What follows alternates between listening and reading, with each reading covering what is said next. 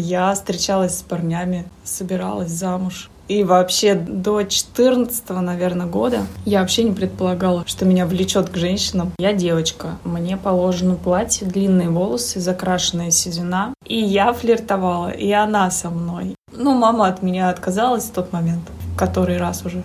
Третий, наверное, или второй за жизнь. И просто начала реветь. Я никогда в жизни так не ревела, как там у нее на сеансе и выговаривала все, пока я сама не накупаюсь во всем этом дерьме, я не вылезу.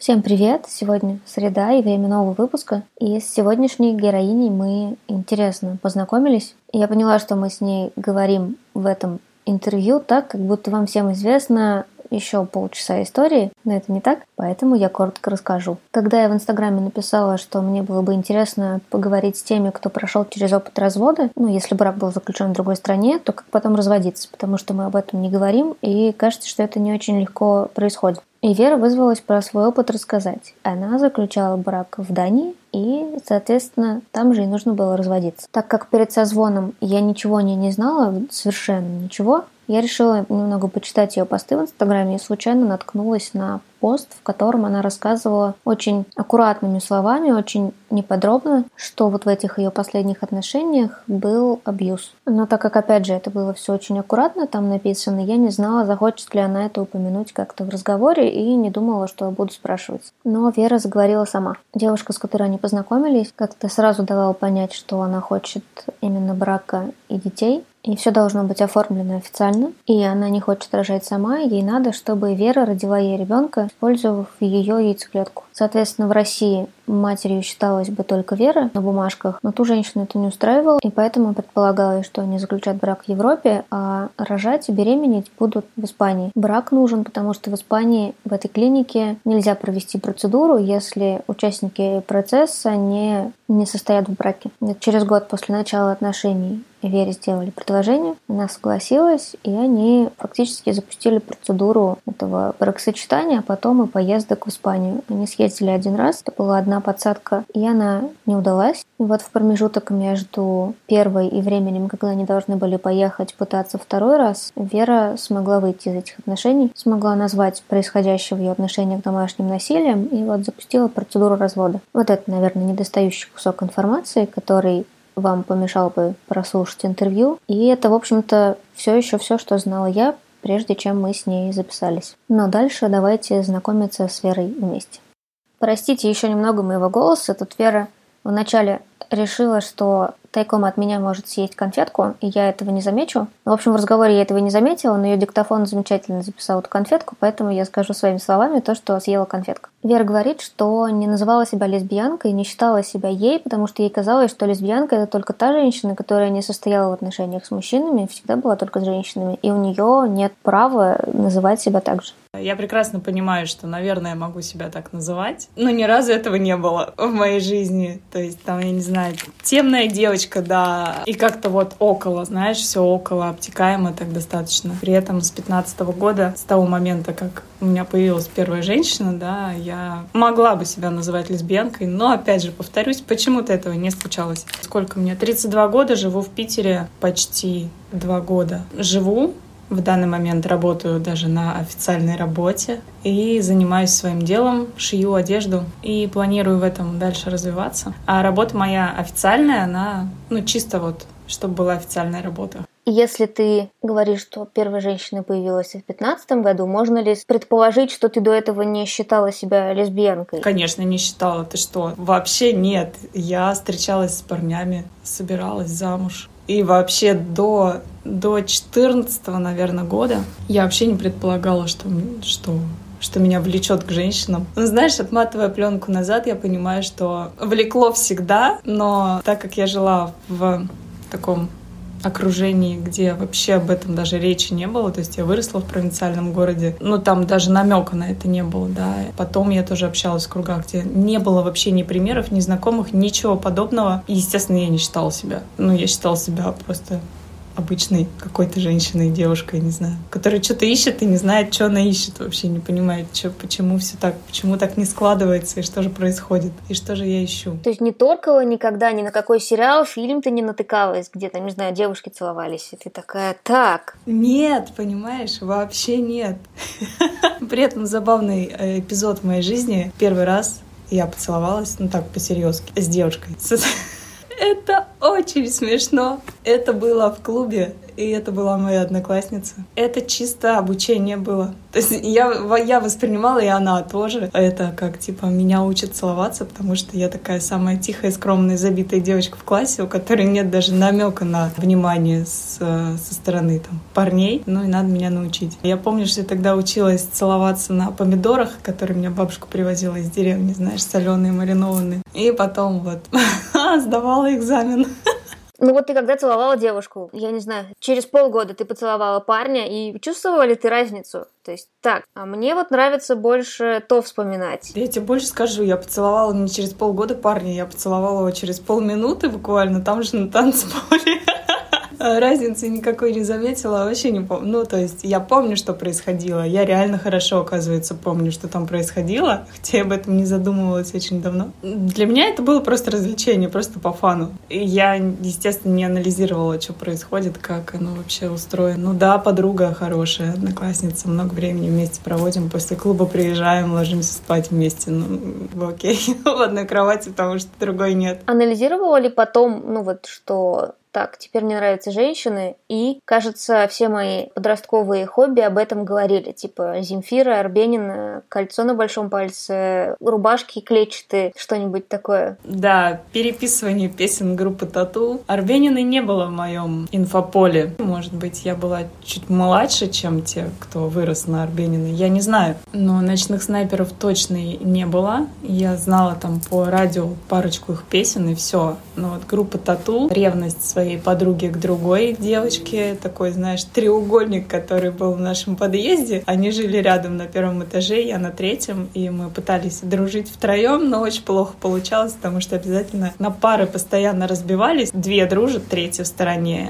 и потом, знаешь, так менялись периодически. Я помню, что да, я ревновала свою лучшую подругу, девочку, которую считала лучшей подругой, ко всем подряд. Учительница первая тоже, по-моему, такое очень распространенное, да, что первая учительница — это первая любовь тоже. Помню Наталью Владимировну, у меня есть фотография, она безумно красивая. Ну, ну, подружка лучшая в детском саду еще была тоже. И там же был мальчик, с которым мы целовались. Ну, как-то так вот странно все. Но был такой интересный момент. 14-15 год я поняла, что, наверное, все-таки женщины. А за пару лет до этого в двенадцатом году мы поехали с друзьями, с подругами, ну и друзья еще пар парней как бы не то чтобы увязались, но такие типа, о, мы тоже туда поедем. Мы поехали в Крым. И в какой-то из вечеров тусили, пошли в ночной клуб, и я с э, другом почти поспорила на то, что я сейчас пойду и вот ту вот девочку уведу с собой. То есть на подсознанке, походу, это все работало постоянно, потому что, ну, а чем еще это объяснить? Типа, смотри, девчонка, она мне нравится, сейчас я ее уведу. То есть мы прям, мы сидели, обсуждали женщин, кто там что, как выглядит и кого можно прям сейчас забирать. Но я тогда так и не познакомилась осталась, никого никуда не увела. От тебя ожидали замужества и детей? Конечно. Это активно давали понять, или ты это просто понимала? Это было на контексте, ну, то есть я девочка, мне положено платье, длинные волосы, закрашенная седина, а что там еще?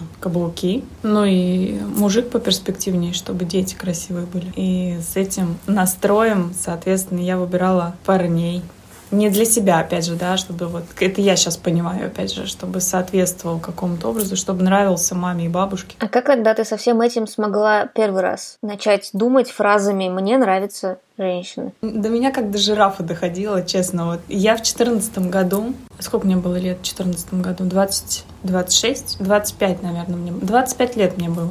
На тот момент. И я поехала с э, парнем, с которым встречалась, в Ейск учиться кататься на кайтсерфинге. И там такой лагерь был. Там начало что-то происходить. То есть я встретилась взглядом с девушкой и поняла, что ну, что-то, короче, не просто так. Причем, знаешь, на уровне не том, что я, я прям вот сейчас влюбилась, да, там или что-то такое, а просто такой контакт, коннект и очень странное поведение началось, то есть вплоть до того, что я там и покупала клубнику и передавала через сотрудника отеля шоколадки дарила, она мне тоже какие-то подарки делала, там мы с ней ходили гулять на море, и вот такое вот все. И мне кажется, видели все вокруг, кроме меня, что что-то происходит. Ты для себя описывала это дружбой с ней? Ну, какой, ну, какой человеческий интерес. Такая классная девушка, так странно, мило, очень заботливо ко мне относится. Мне прикольно тоже за ней ухаживать. Э, смешно, интересно, ново. И при этом вообще в моем мозгу ничего не переключилось, потому что потом мы вернулись в Москву, она чуть раньше, мы, соответственно, чуть позже, и мы с ней ходили на свидание. Это для нее были свидания, а для тебя дружеские встречи? А для меня поход на выставку фотографий, да.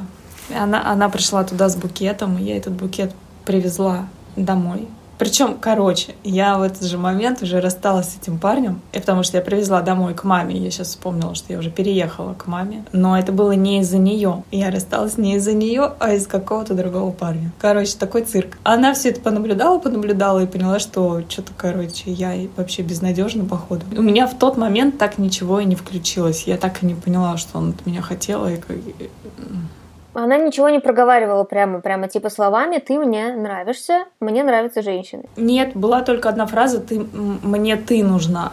Вот так вот. Видимо, ее спрашивала там, что или... И она мне сказала «мне ты нужна». И опять же, у меня ничего не включилось, мне просто, знаешь, как белый шум все это мимо меня проходило, я не понимала, что происходит, при этом от нее чувствовалось очень трепетное такое нежное отношение, которого я не видела ни от кого до. А потом, спустя примерно полгода, уже пятнадцатый год наступил, я поехала пить кофе к своей, ну, теперь уже бывшей жене. И там-то вот и все стало ясно. То есть она мне рассказала все четко, что происходит, кто я такая, вообще, что мне надо и так далее. А как ты с ней оказалась в этой ситуации? приглашение на кофе? То есть ты искала знакомство? Мы с ней вращались в одном пространстве тренингового центра, я ее наблюдала. Ну, то есть я просто видела там, что она там есть. И она была очень такой яркой, харизматичной, заметной. В начале 15 года я села прям в новогодние каникулы и расписала себе план на 15 год, что я ни с кем не встречаюсь, меня все задолбали, я этот год посвящаю только себе. И выписала, значит, в блокнотик людей, которые мне интересны, с которыми мне интересно было бы пообщаться, что-то узнать, как-то повзаимодействовать, ну, знаешь, такие люди на вырост вот для меня были на тот момент. И среди них оказалась она. Причем я не знала ничего про ее там личную жизнь, кто она, что она вообще. И я ей написала ВКонтактике. Ну и, и понеслось. Переписка, и тут я понимаю, что это уже не просто переписка, а какой-то даже флирт. Как это ты поняла, учитывая, что ты закрывала на это глаза? Ты флиртовала или ты поняла, что с тобой флиртуют? И я флиртовала, и она со мной. И тут я уже поняла, что, ну, что-то не просто так. Мы посмеялись там, короче, пофлиртовали, вот это все попереписывались и... Ну, а ты еще говоришь, что не очень понятны интересы влечения, сексу... Э, интересы внимания, сексуализированное влечение. Ты чувствовала хоть раз, ну вот начиная еще с той в, в поездке с парнем? Мне кажется, я просто блокировал это в себе. То есть, опять же, мозг не, не видит, у мозга нет этого в картине мира, и я такая, ну, то есть, и поэтому и тело не включалось, хотя, может быть, оно и включалось, но я этого сейчас не помню. Начало отношений. Как они начались? Кто-то все-таки проговорил что-то, или ты просто осталась и в процессе выяснял, что происходит, почему ты здесь живешь? Там абьюз начался, прям, мне кажется, как я порог переступила, вот честно, потому что там понеслось куча э, говна в мой адрес на тему того, что я там с мужиками трусь, а вообще-то я про другое. Не было разве периода, который, наоборот, самый приятный человек на свете. Там все было на таких контрастах, когда, с одной стороны, самый классный человек на планете, а с другой стороны, господи, что я тут делаю? И зачем я опять сюда иду? Ну, то есть, и вот эти вот качели просто бесконечны, особенно в самом начале. У тебя такое знакомство с э, лесбийством? Да, Причем оно долгий период было ограничено именно одним человеком. То есть она старательно ограждала от каких-либо контактов с другими людьми. Единственное, подругу свою с ее девушкой пригласила как-то к нам в гости, но уже прошло полгода точно. То есть в феврале вот мы начали, и когда уже переехали в мою квартиру в конце августа, наверное. К нам в гости приезжала ее подруга. А, ну там еще был эпизод, когда ее другая подруга оставляла нам детей летом, и мы с ними сидели. Ну, то есть я понимала, что есть девчонки, которые там живут с девчонками, у них семьи, все дела. И она же мне говорила с самого начала, что ей не нужно просто так. Она не собирается тратить время на непонятную фигню, ей нужны отношения, семья, дети там и прочее. А там у тебя было хоть хотя бы, не знаю, хотя бы в начале э, ресурсы возможность порефлексировать про себя? Ну, то есть ты вот оказалась женщиной, которая сказала тебе, что ты лесбиянка и живет с тобой, что ты чувствуешь, испытываешь ли ты влечение только к ней, это просто вот такое «я люблю», как сейчас, как есть много драматичных фильмов, типа «я люблю не женщина, вот тебя, Настю, а других женщин не люблю там, и больше никто мне, кроме тебя, не понравится», и что это для тебя значит, каково тебе это принять, думаешь ли ты о том, как теперь с миром коммуницировать, хочешь ли ты кому-то еще об этом говорить, хочешь ли ты маме рассказать? Ты знаешь, там было все, я человек вообще, которому по большому счету плевать на мнение других, по многим вопросам. У меня не было вообще никаких сомнений переживаний по этому поводу. Я такая, о, вот оно что оказывается. Все, я поняла, окей, мне все нравится. Я такая, ну классно, все огонь. То есть у меня не было такого, боже, как же я теперь буду жить, что же делать. Была компания наших общих знакомых, которые знали и жену мою бывшую, ну, соответственно, и меня из того же тренингового пространства, и, ну, то есть они понимали, что происходит. Они наблюдали ее прошлые отношения и мои в том числе в этом же пространстве с парнем. Ну, короче, такой замес интересный был очень. И они наблюдали, как я там закончила с парнем, и вот тут сейчас начала с ней. Блин, говорили «беги». Я такая, что, идите в жопу, в смысле беги? У меня наоборот, только жизнь начинается, вы мне говорите «беги». В смысле? Я, я своего человека нашла, вы мне говорите «беги». Но они знали побольше про нее, чем я, поэтому так и говорили. У меня не было никаких совершенно там страданий каких-то по поводу себя, что как я буду жить, о кому говорить. Они знали. Ну и, собственно, все мои друзья тоже спокойно совершенно. Я как-то сообщила тем друзьям, с которыми общалась на тот момент. Все отреагировали хорошо? Из тех, с кем я близко общалась, друзья, да. Они такие, ну, а, ну окей, ну, Хорошо, да, так тоже бывает. Нормально все. С мамой мы работали вместе, то есть в одной компании. Я ездила в офис каждый день. Ну и, соответственно, там не было варианта не сказать, а я такая тоже, знаешь, мне скрывать как бы не было резона абсолютно. И я маме тут же сказала. Мы еще и жили на тот момент вместе с мамой. То есть я жила в ее квартире, ждала, когда мне дадут ключи от моей. И тут появилась бывшая жена, и я начала зависать у нее, там оставаться ночевать. И в итоге там это уже перешло... Ну, то есть я могла там на несколько ночей зависнуть, например, или там несколько ночей там через одну ездить к ней в течение недели, там все выходные проводить. Ну, в таком формате. Маме я сказала, помню, на офисной кухне, что это не просто подружка там какая-то или что-то еще, что да, она мне нравится. Ну, мама от меня отказалась в тот момент, который раз уже. Третий, наверное, или второй за жизнь.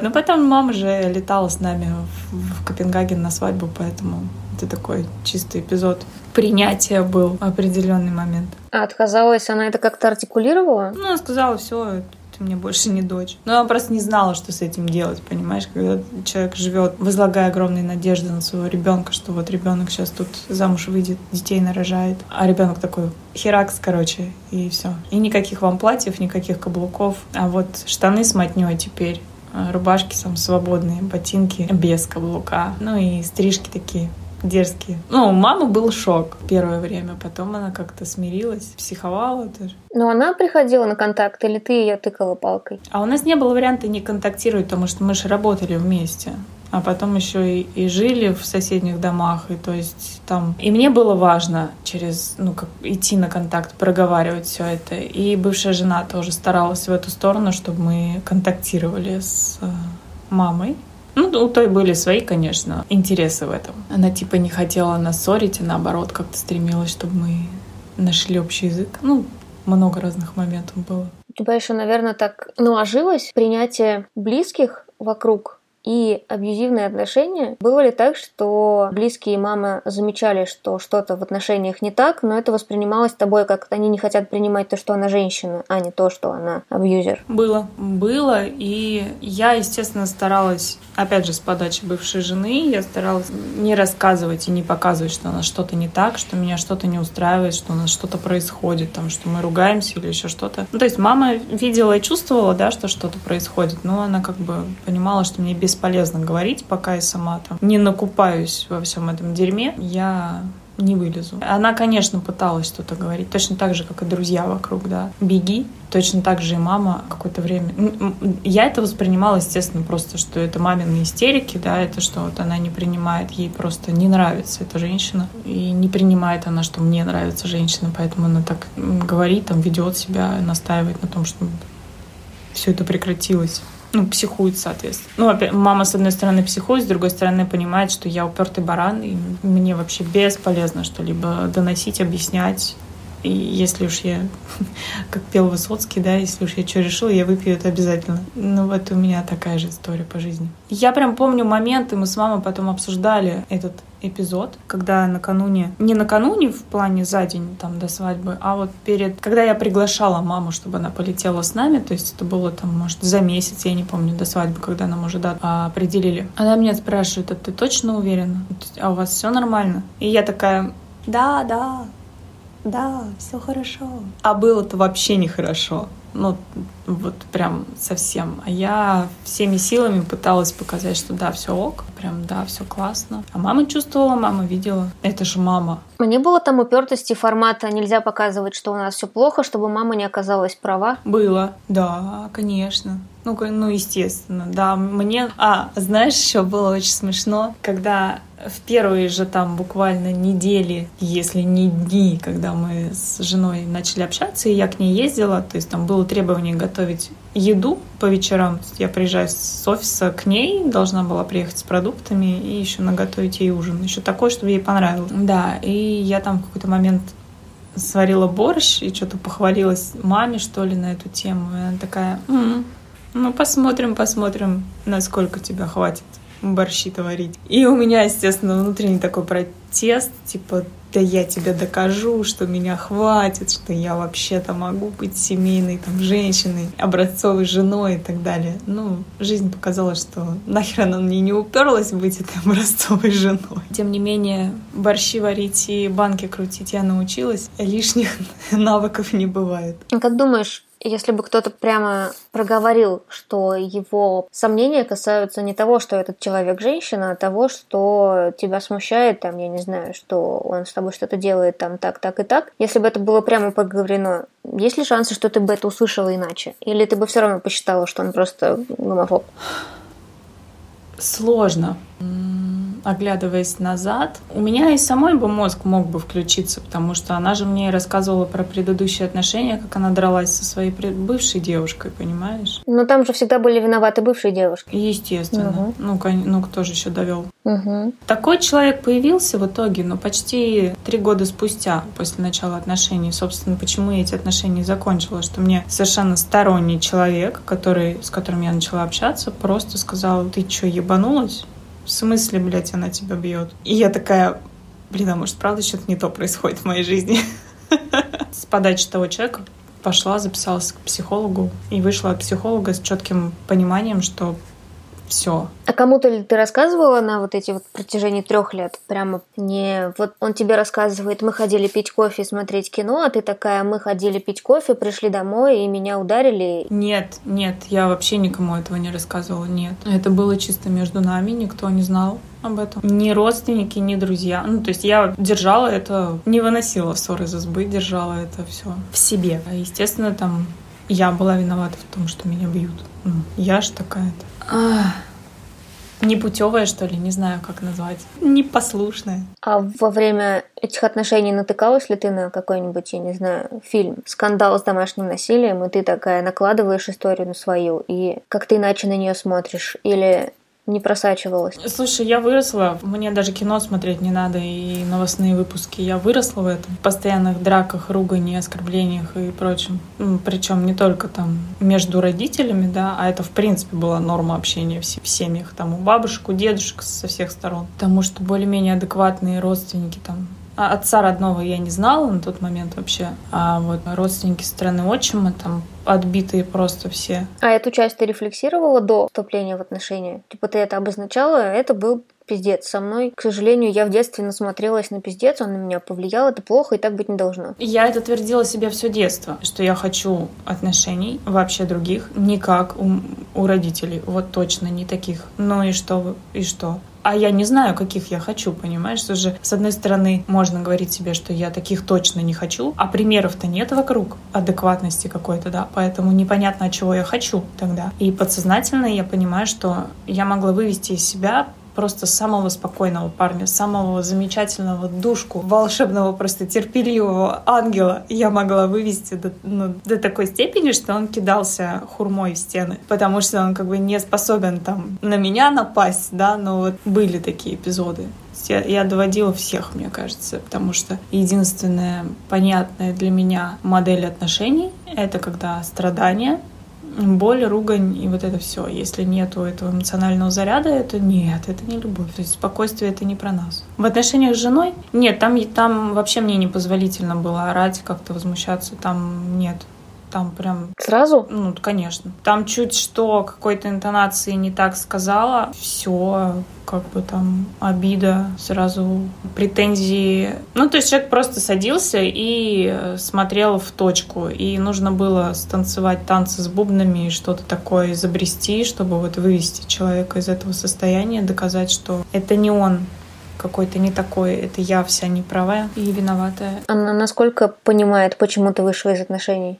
Без понятия, ну, серьезно. Ты ей не говорила, когда выходила, типа, ты тебе к психотерапевту на 20 лет и не, не встречаться ни с кем? Нет, я ничего не говорила, я просто сказала это. Адиос. Чемодан собрала и давай, до свидания. Я ничего не говорила, естественно. Просто сказала, что нет, все, ни, ни на какую подсадку мы второй раз не летим, ни, никаких отношений у нас нет, все.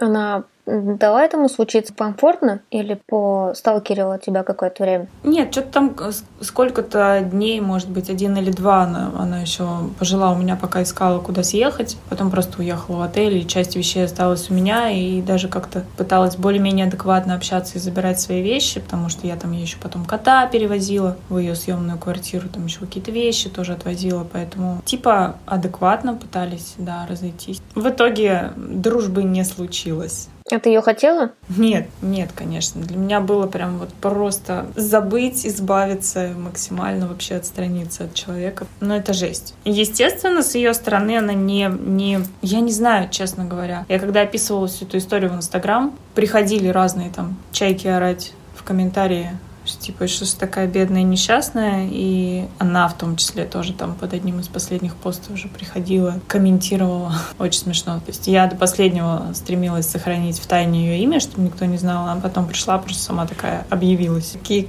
претензии, ну, то есть сидела бы спокойно, и никто бы не знал, кто это конкретно, да, а тут пришла, просто сама себя выдала. Ого, прям так, что понятно, что это она? Ну, конечно.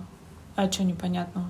Она решила ответить тебе так, публично, прям там в дискуссии поспорить? Да, да, да, да, да. Что все не так, как ты описываешь? Ну, конечно. Естественно, не так. Там пришла и она, и ее нынешняя девушка, жена. Они там вдвоем очень старательно. Еще пришли чайки, которые типа за них, которых они подговорили. Ну, то есть это было видно настолько, что люди, которые знают, наблюдают меня, они пишут одно и знают ее, да, а она там с другими, которые которых я еще в глаза не видела ни разу, что-то там пытаются доказать, что было все совсем по-другому, а не так, как я говорю. Но я в эти дискуссии не вступала. Моя задача была просто... Ты к ним готовилась как-то морально? Да. Ну что она придет рассказывать что-то, раз она не заблокирована там? Вот год назад как раз, когда я начала все это выписывать, мне было важно самой просто прожить этот момент, потому что меня варил. Она у меня была заблочена в Инстаграм, и я прям боялась ее влияние и того, что она будет наблюдать и как-то там влиять на мою жизнь или что-то там узнает про меня. И мне важно было для самой себя решить, эту ситуацию, прожить ее до конца и вынести, наверное. Ну, такой, знаешь, способ саморефлексии, просто рассказать, как было и что было. Не было у меня цели там ее как-то задеть или что-то. Я писала просто про себя, про то, что происходило у меня в жизни. Ну, вот она решила, что нужно ответить. Ты, по-моему, чересчур вежливо все описала. Я думаю, что в книге все это отразится более яркими красками. А ты книгу пишешь? Да, я хочу собрать. Ну, я еще год назад думала, но вот сегодня тот классный поворотный день, когда я сяду и прям соберу весь материал, который у меня выложен в Инстаграм, и начну более подробно уже превращать это в книгу.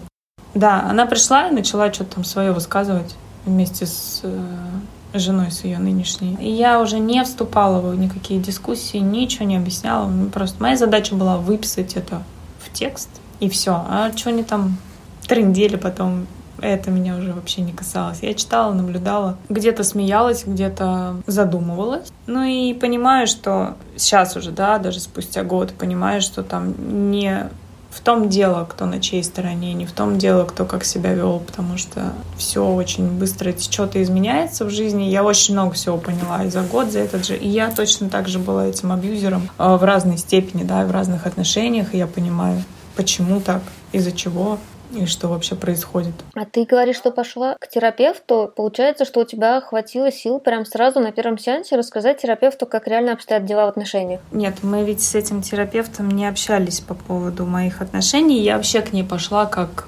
к, больше к женщине, которая настроит меня на беременность. То есть она сексолог, она работает именно с женщинами в плане там, беременности, материнства и прочего. И я пошла за тем, чтобы перед э, полетом на вторую подсадку в клинику как-то ну, понять вообще, что я хочу, как могу ли там и так далее, что у меня с, по здоровью происходит. Потому что я хотела к ней пойти еще перед первым полетом на подсадку, а жена мне сказала, что нет, зачем тебе к психологу? У тебя все в порядке. Ты меня, главное, слушай, и все будет хорошо. И я такая, ну да, наверное. И я приехала и хотела, конечно, поговорить там про, про детей и прочее. И и просто начала реветь. И я никогда в жизни так не ревела, как там у нее на сеансе.